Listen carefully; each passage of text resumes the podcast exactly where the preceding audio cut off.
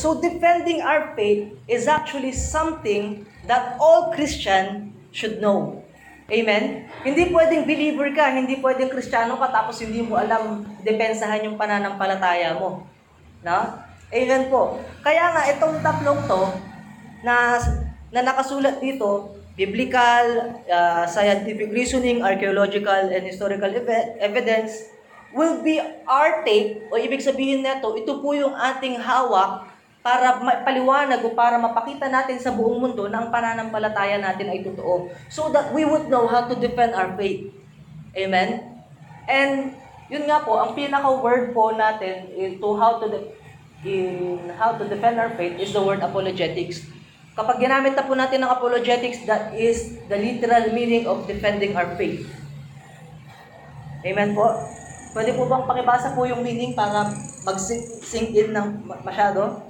One, two, three, go. Defense Christian faith the outside attack from various religious enormous arguments. Yun. Amen. So yun nga po, the first one is biblical, second is scientific reasoning, and then the third one is archaeological and historical evidence. Na itong archaeological sites, na yung mga nakasulat sa Biblia na mga lugar ay hindi haka-haka. Kasi merong meron yung Iran eh. Iran was the, is the modern day, anong tawag doon? Um, Sushan. Okay? Doon nakalagay yung Sushan Palace. Yung Iran, doon po naging reyna si Queen Esther. Okay? And then yung Egypt, alam naman natin na meron pa rin Egypt ngayon. Di ba? Kaya yung archaeological evidence, yan ay nagpapatunay na may record. Ibig sabihin, hindi haka-haka yung mga nangyari noon. Amen po? At saka isa pa, historical evidence, na yung, yung mga nakasulat sa Biblia, it, it corresponds with other historical events. Okay, katulad nung pagsakop sa kanila sa Bab- ng Babylon, katulad nung nandoon sila sa sa ang tawag dito sa Babylon, sinakop sila ng Persia, okay, tapos sinakop pa sila ng mga iba't ibang iba't ibang karatig bansa nila, tapos yung mga hari na isulat, and then yung pati yung kaibigan ni ano, yung pati yung kaibigan ni Solomon, Solomon ba 'yon? Si David, si David, si Hiram.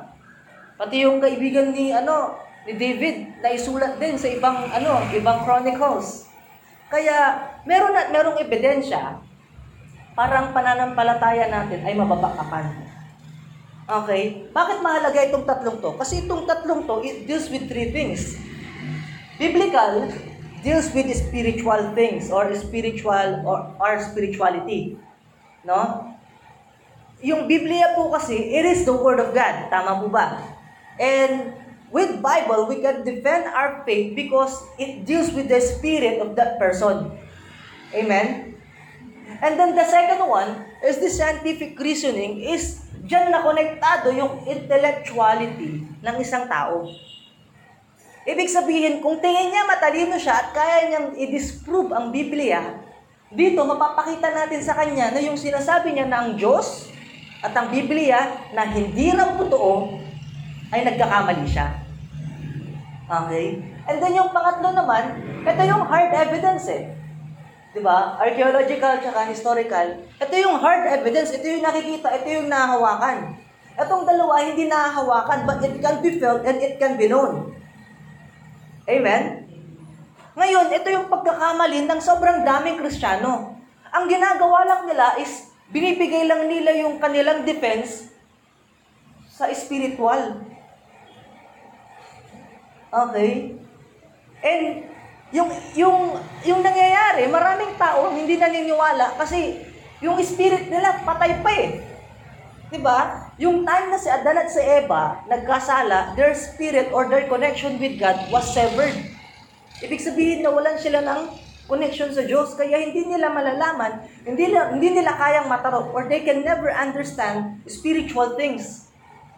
Kaya the first one we should do is that we should share Jesus and um, kailangan ma-reconnect yung kanilang spirit uh, spirit connection with God by accepting Jesus Christ.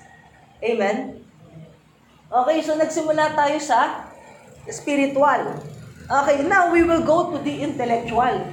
Ipapakita natin sa kanila na yung nasa isip niya, yung mga bagay na alam niya, yung mga bagay na akala niya hindi totoo patungkol sa Biblia, patungkol kay Jesus, is iisa-isahin po natin yon. Iisa-isahin po natin siyang kakausapin, iisa-isahin po natin yung tanong niya until such time na yung kanyang tanong, yung kanyang curiosity ay masatisfy at malalaman talaga niya sa puso niya na ang Biblia ay totoo, na ang salita ng Diyos ay totoo at may Diyos. Amen? Ngayon, to strengthen his spiritual uh, faith and intellectual um, knowledge, para mas ma-strengthen pa yung dalawa, bibigyan ngayon natin siya ng physical evidence. Na physical evidence. Ano ibig sabihin ng physical evidence? Ito yung mga nakikita sa mga archaeological sites. Katulad po ng nabanggit ko sa inyo kanina, ang pagkakamali ng sobrang daming Kristiyano, they want to prove God with just historical events. They want to prove God, they want to prove that there is God with just intellectual knowledge. Pero hindi dapat ganun. Kailangan magkasama itong tatlo. And it always begins with spirituality. Amen? Ganun po. Kaya kaya kailangan po munang maano, ma magkaroon siya ng curiosity sa pananampalataya and then everything will follow. Kasi kapag nauna tong intellectual, meron meron pa rin siyang doubt. Kapag nauna tong physical, magkakaroon pa rin siya ng doubt. Kahit na nasa harap na niya yung Biblia, kasi the Bible is already an ano eh, historical evidence. Isa ng ebidensya yung Biblia eh. Pero bakit kaya meron ng Biblia, hindi pa rin siya naniniwala na may Diyos? No? Pero kapag inuna, na, inuna natin ang spirituality ng isang tao na pina, na born again muna siya, nakilala muna niya si Jesus, pinatanggap muna natin kay Jesus, unti-unti na yan, sunod-sunod na yan, madali na siyang maniniwala. No? Pero ito po kasi yung problem. Ito po kasi yung problem na there are so many questions, there are so many claims, ayun pala nakasulat, common claims, ibig sabihin, um, gusto nilang ipakita sa buong mundo na ito yung claim nila. Gusto nilang sabihin sa buong mundo na walang Diyos, there is no God. Okay, there is no God. Now, ang isang, ang pinaka common na ano diyan na argument eh binigay ng isang scientist noon. Sabi niya, anything that you cannot hear, see, or touch is not existent or hindi siya ano, hindi siya buhay. So yung scientist na to, sinabi niya, can you see your brain? No. Can you touch your brain? No. Okay? So anong punto niya doon? Anything that you cannot see, hear, or touch is non-existence. Ibig sabihin, for you to prove that you have a brain, kailangan buksan natin ang, utak, ang ulo mo kung totoong may utak ka. Now, tanong ko po sa inyo, kailangan niyo po bang malaman o kailangan po ba nating buksan ang utak natin, ang ulo natin para lang malaman natin na may utak tayo? Di ba hindi na? It's already common sense. No? Amen? Ganon din po sa gravity. Na hindi mo pwedeng sabihin na hindi ako naniniwala sa gravity kasi hindi ko siya nakikita. Ngayon, kapag tumalon ka sa, sa mataas sa building, o kaya kahit tumalon ka lang ng ganon, ano yung law ni Newton? What comes up must come down. No? Yun po yun. Kahit na hindi natin nakikita, andyan ang gravity. Amen po? Ganon din po sa Diyos. Now, if we cannot see, hear, or feel God, hindi ibig sabihin nun na walang Diyos. It's just that, babalik po tayo sa spiritual. Ang isang tao na hindi niya kayang maramdaman o he cannot fathom that there is God, it's because his spiritual or spiritual connection with God is not ano is not connected. Um, there's there is no parang tawag dito um, ambassador na maghahatid sa kanya doon sa Diyos. No? And ang ambassador po natin ay sino? Si Jesus. Amen. Kaya ito yung isa sa mga claim ng mga tao. Now, tignan niyo po itong verse na to. Psalms 14 verse 1. Pakibasa po please. One, two, three, go.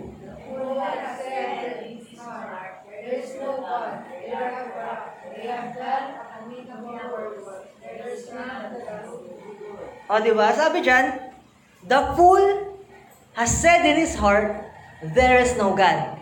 Now, the only reason why a person says that there is no God, it's because he is practicing abominable things. Ano yung abominable things? Mga kasalanan. Yung mga bagay na hindi karapat dapat sa harap ng Diyos. And how convenient it is for a person who do, who do these things, mga kasalanan, na walang Diyos. Di ba? Kapag walang Diyos, walang, ano tawag ito, walang, walang punishment sa Kanya. Naintindihan po natin yon? Walang punishment sa Kanya. Kapag sinabi, kapag totoo, for say lang, ang pagtotoo na walang Diyos, kaya kahit na gumawa ka ng kasalanan, kahit na gumawa ka ng mali, there's no punishment after uh, this world. And yun yung magiging ano niya, yun yung nakalagay sa puso niya, kapag walang Diyos, okay lang na gumawa ako ng mga masama. Diba? Kaya, yun po ang danger kapag ang isang tao ay naniniwala na walang Diyos. Isa yon. Next. Ito po yun. The Bible is not true. Kaya, sa, sa mga susunod na linggo, mapag-uusapan po natin yan with these three points, no? Today is just an introduction, pero para lang para lang po magkaroon tayo ng maganda o parang ahead ahead knowledge na para maano para ma-stir up na ma-stir up ng ating curiosity.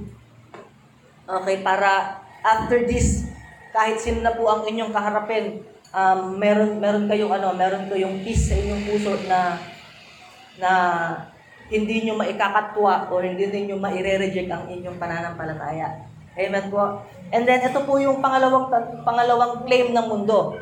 The Bible is not true. Sinasabi nilang the Bible is not true, it's because ang sabi nila, ang Biblia lang daw ay kathang isip. Okay, kathang isip, hindi nangyari. Ngayon, paano natin i-defend na ang Biblia ay totoo at hindi siya kathang isip? Ito po yun, yung third evidence, uh, third point natin. Archaeological and histor- historical evidence. That would be the physical evidence. Okay? And the next claim nila is, the Bible is man-made. Okay? Ang tao lang daw ang gumawa. Ang sabi ko naman sa isip ko, kung tao lang ang gumawa na ito, napakagaling naman ng gumawa ng taong to. Kasi it expands um, 2,000 years, okay? 2,000 years sa panahon natin and then it still exists um, way back before Christ. No? Kung totoong man-made ito. Kasi how can Moses write the uh, how can Moses write the sequence of the creation? Paano kaya naisulat ni Moses 'yon? Paano nalaman ni Moses na ang ang unang ginawa ng Diyos ay liwanag? Paano kaya nalaman na, ni Moses na ang pangalawang ginawa ng Diyos ay mga bagay na dito sa mundo? Paano kaya nalaman ni Moses na sa pang-anim na araw ginawa ang tao? No? Paano niya kaya nalaman 'yon? Kung siya lang, hindi niya malalaman. Pero ito po kasi yun eh. 2 Timothy chapter 3, verse 16 and 17. Ang nakasulat po dito, that all scripture is given by inspiration of God. Nakita mo natin yon? All scriptures, hindi lang Genesis, Exodus, Leviticus, hindi lang Matthew, Mark, Luke, John, kundi lahat ng mga nakasulat sa Biblia was given inspiration of God and not of man. Siguro sabihin natin ganito, totoo, kamay ng tao ang nagsulat. O, kamay ng tao ang nagsulat. But, it is God who is the true author because He is giving directions, He is giving the inspiration for the people to write the Bible. Amen po? Ganon po yun. And then verse 17, sabi po dito, that the man of God may be perfect. Hindi po sa sa panahon po natin or ang ibig sabihin po ng perfect na yan ay mature. Hindi po yung hindi lang po hindi po yung may kasala, walang kasalanan ganun o kaya napakaganda, napakagwapo pero po yung tinutukoy na perfect diyan is someone to be mature. Okay? Ano bang Tagalog ng mature? Oh, yes. So, pwede yung malago. Mature, in Tagalog can be malago. Okay? Amen po eh. okay. The, the man of God may be mature, thoroughly furnished unto all good works. That means if you are a believer and you believe in Christ and you believe in God, that means we should be thoroughly furnished unto all good works. Hindi pwedeng chismosa, hindi pwedeng nagsisinungaling, hindi pwedeng, ano tawag doon, nagmumura. No, hindi pwedeng naggagawa ng mali sa masama. Kasi sabi dito, for good works. Bakit? The Word of God is profitable for doctrine, for reproof, ano pa? Correction, instruction in righteousness. Amen po. Yun po ang salita ng Diyos. Ano pa? Ito po yung common claims pa po nila. Our religion is more accurate. Okay? Mas mas accurate daw yung kanilang religion o kaya mas tama daw yung kanilang pinaniniwalaan. Okay? Ganun po. There are so many religions in this world, but when the time Jesus came from heaven to earth, He didn't establish a new religion. Amen po? Nataon lang na nung doon sa Antioch, Antioch ba yun? O doon sa time nila ng mga apostles, hindi, ang tawag pa sa kanila is the followers of the way, pero yung ang nag-brand sa kanila na sila ay Christian ay yung mundo na.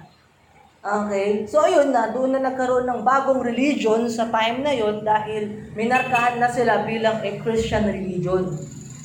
Okay, ganun po yon. Pero kung tutusin, hindi po talaga religion ang front ni Jesus nung pumunta siya dito sa mundo. Ang totoong ginawa niya ay to save the world and not to found a religion. Amen po? Amen. Kaya kung babasahin po natin tong verse na to, please pakibasa po. 1, 2, 3, go. Anyone among you say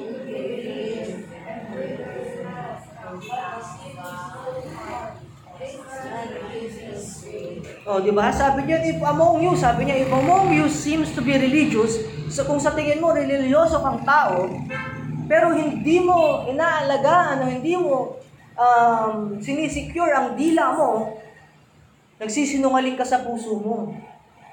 Okay? At ang relihiyon mo ay walang kwenta. Sapagkat sinabi doon sa verse 27, true religion is actually helping someone who needs help. Katulad ng mga widow, katulad ng mga walang magulang, ganun po yung totoong relihiyon na sinabi na nakasulat dito sa James. Okay? The third one. Ah, third na ba? Fourth na. Pangapat na, no? Panglima? Hindi ko na nabilang. Okay? Please po. Common claims of the people. Of people. Events in the Bible are fictional. Ano ibig sabihin ng fictional? Imagination, kwento-kwento, haka-haka, kwentong barbero, kwento sa bata, okay, hindi totoo, ah, bedtime story. Yun po yung ibig sabihin ng fictional. Hindi raw po totoo. Ano po yun? O, di ba? Yun po yung sabi. Na yung mga characters daw, katulad nila Jesus, katulad nila Peter, okay, John, David, King David, King Solomon, sila daw po lahat ay hindi totoo. Okay? Which is, hindi totoo yung sinabi nila. Kasi merong record talaga sa archives o kaya sa mga nakasulat doon sa Israel. Actually, kung ano kung magkaroon daw ng pagkaka kung magkaroon ng pagkakataon, no? Dahil meron na pong nagsulat and ipinakita na po kahit sa records po ng anong tawag dito sa Vatican, meron po talagang record sa mga nangyari noon. Kaya kung sasabihin po nila na fictional po 'yun, baka kulang lang po sila sa research. Kulang lang po sila sa pag-aaral. Okay? This is my question sa inyo. Okay. Kapag may atheist or unbeliever na lumapit sa inyo and and he said, prove me there is God without the Bible. Pwede ba natin gawin yon? Parang just archaeological evidence, just intellectual facts, or just intellectual arguments. Kaya ba natin gawin yon without the support of the Bible? Or pwede ba natin gawin yon? Okay, ito po ang sagot ko. Ang sagot ko po dyan ay dapat hindi. Tandaan po ninyo, never accept this term that someone, if someone said, prove to me that there is God without relying on the Bible. It's just like saying, prove me science without looking at the universe. Okay, it's like prove me gravity without jumping. Okay? Parang parang gusto nila na ipaliwanag natin sa buong mundo na masarap yung pagkain. Ano ba yung masarap kainin? Sabihin na lang natin chicken, 'di ba?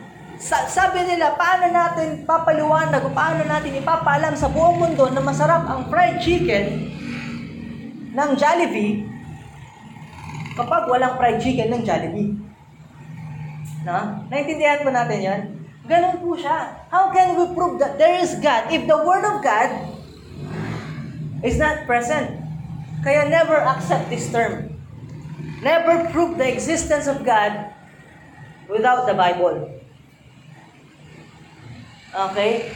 Bakit? Number one, the Word of God Okay, the Word of God, when I say Word of God, I mean to say Jesus. Okay, and God, or the Trinity, should never be separated. Amen po.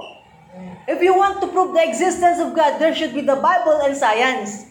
If you want to, um, if you want to prove the existence of God, there should be Bible and archaeology, archaeology and historical facts. Ganon po.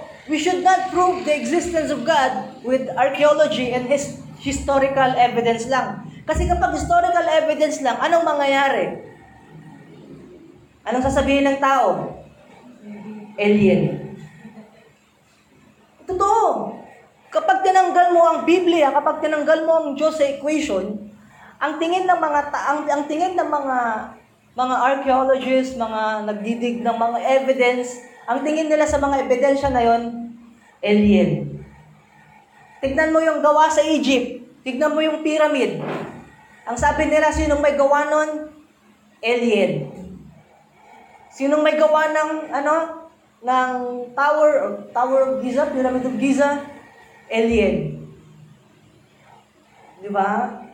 Sin, yung, yung time na si Elijah, kinuha, kinuha ng Diyos with the chariots of fire, Sino ang kumuha kay Elijah? Alien pa rin. Spaceship. Di ba? Kapag ganun po yung argument natin, o kapag ganun po yung argument nila, kapag sinabi nilang tanggalin natin ang Biblia para maipaliwanag ang existence ng Diyos, mawawala na ang essence ng salita ng Diyos. At magiging alien na lang lahat. Okay, number two. Number two. Sabi dito, defend your faith with biblical records along with archaeological and historical facts. Ganoon po, wag po natin tatanggalin yung Biblia, wag po natin tatanggalin yung salita ng Diyos. Kasi based on the records ng Biblia, it will give account or it will give um, sufficient evidence that the Bible or the Word of God is true and it really happened and it is not fictional. Amen po. At yung pangatlo, um, actually yung pangatlo, napakasimple. We don't need to prove the existence of God if He, He Himself knows that He exists. Tayong mga tao, we just have to discover, we just have to find, we just have to look for Him. Amen? At hindi po natin yun magagawa sa sarili lang natin. Hindi po natin sasabihin na hinahanap ko ang Diyos, hinahanap ko ang Ama, kaya ang gagawin ko, ako'y magpa-fasting, ako'y mag-pray, okay, ako'y mag-aaral ng maigi, ng sarili lang natin. Bakit? Hindi natin magagawa yun. There is always a mediatory or there is always someone to, ano tawag dito? To, med- to mediate between us and God. Ito po yun. Tignan po ninyo to. Pakibasa po, anything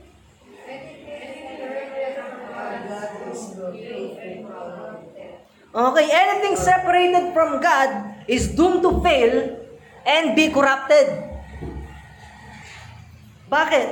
Una, di ba? The separation of church and state. Yan ang laging sinisigaw ng maraming tao. Paghiwalayin ang relihiyon, ay, paghiwalayin ang simbahan at ang bansa. Pero kapag ginawa kasi natin yon, the state is bound to fail. Alam niyo kung bakit? Kapag hiniwalay mo yon, anong nangyari sa Amerika ngayon? 'Di ba? They allow immorality. Anong tawag dito? They allow sa sa school nila bawal na mag-pray. Bawal nang mag-Bible study. Okay? Nibanggitin ang pangalan ni Jesus, bawal eh. Okay? Ano pa? Kapag pinaghiwalay natin ng turo ng ng Biblia or turo ng Biblia and the church, uh, turo ng Diyos, napangwitin ang Biblia sa church, and then ang ang nation, pinaghiwalay natin yon ang mangyayari po, makukurap ang system. Okay? Katulad ngayon, ang daming kurap, ang daming kurakot, ang daming pagnanakaw, ang daming gahaman sa pera. Bakit? The church or the church or the prophet is ano, set aside eh. Noon, tatlo po magkasama palagi. Sa time nila, ano, nila David, laging tatlo magkasama. The first one is the king. The second one is the prophet. Okay? Uh, prophet, king, tapos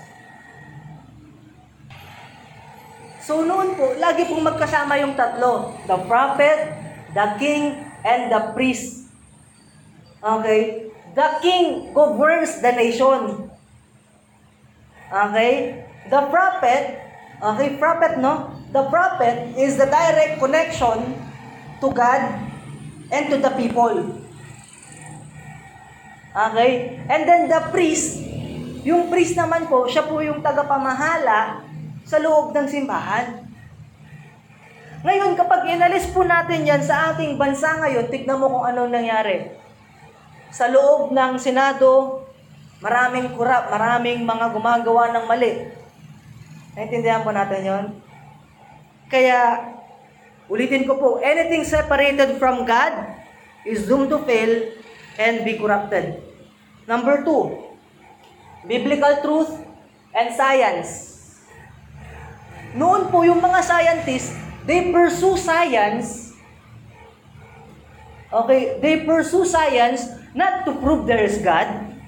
They pursue science to back up the word of God. Ganun po. Hindi po sila hindi po sila nag, naging scientist para i-disprove na may Diyos. Naging scientist po sila para ma-back upan yung kanilang pananampalataya. Okay? Ngayon, tignan mo, ano nang nangyari? Kapag biblical truth and science is separated, ano nang nangyari? Ano na, nagiging masama na yung magi, nagiging ano na, nagiging masama na yung mga inventions ngayon. Nagiging masama na yung mga tawag dito, pinagsasama-sama, combination, mix, anong tawag yun? Nagkakaroon na ng kamera. Kung alam niyo po yung kamera, ito po yung pinagsasama po yung mga iba't ibang uri ng hayop. Crossbreeding kumbaga. Merong mga nag-success na, okay, and then marami nang nag-fail. At kadalasan, kapag nag-fail, nagkakaroon ng mga malalalang sakit. Okay, alam nyo kung ano po yung katulad, ano po yung halimbawa nun. Yung tao, nakipag-sex sa unggoy. Okay, crossbreeding yun. Bawal yun. Anong naging sakit? AIDS. Ano pa? Lalaki. Nakipag-sex sa lalaki. Sakit na naman yun. O, HIV. Naiintindihan niyo po yung ibig sabihin? Na if biblical truth is separated from from science, science will never win. Anong ginawa ng Diyos nung ang mga tao gusto lalaki sa lalaki at ayaw ng lalaki sa babae? Anong ginawa ng Diyos nung sobrang dami na ng immorality sa isang lugar? Pinaulanan niya ng asupre. Apoy at asupre. Ano yon? yun yung time doon sa Sodom and Gomorrah. Naalala nyo si, si Lot? May dumalaw sa kanya ah, para para ilabas siya doon sa Sodom and Gomorrah. Twin city kasi yun eh, hindi pwedeng paghiwalayin. Tapos may, may dalawang anghel na pumunta doon para i-guide sila paalis. Tapos nakita ng mga tao na taga doon sa Sodom and Gomorrah. Anong sabi nila? Um, ilabas mo yung mga bisita mo. Okay? Kasi i-defile nila yung bisita eh. Ang sabi ni Lot, um, wag na yung mga bisita ko. Yung dalawang anak ko na lang. Pero ayaw nila ng babae. Gusto nila yung, yung, yung angel na mukhang lalaki. Ganun po. And then yung pangatlo naman, separation of life and people. Ano ibig sabihin ng life and people? Ito yung pinaghihiwalay yung buhay, yung totoong buhay, kung saan nanggagaling yung buhay, at yung tao na nangangailangan ng buhay. Okay, kapag pinaghiwalay mo yon, isipin mo ang isang tao na walang Diyos, laging malungkot, hinahanap ang purpose pero hindi mahanap. Naiintindihan niyo po yun? Kaya ulitin ko po, anything separated from God is doomed to fail and be corrupted. Lagi po nating tatandaan yun. Kaya, we should never be separated from God. Amen po? At tignan niyo po itong tatlong to. Tatanungin ko po kayo, itong tatlong to, itong tatlong ito po ba ay totoo? Totoo po ba itong tatlong to? If you are separated with God? Pero look at what Jesus did. Anong sabi ni Jesus? Jesus said unto him,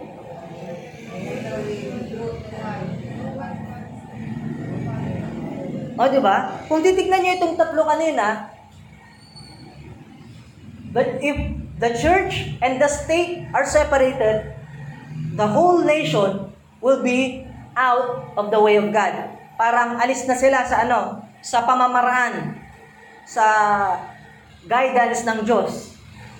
Kapag ang tao naman ay iniwalay niya ang Biblia at ang science, mawawala na siya sa katotohanan ng Diyos. At kapag yung isang tao humiwalay sa Diyos, mawawalan siya ng totoong buhay. Mawawalan siya ng purpose. Pero nung si Jesus pumunta dito sa lupa para tayo iligtas, isinabi niya, napakaluwanag, pinakita niya sa atin ang katotohanan ng meron sa Kanya. Remember, Jesus is the Word of God. Jesus is the Word became flesh. And ito yung sinabi ni Jesus. I am the way, the truth, and the life. No man comes to the Father except by me. That was what Jesus said.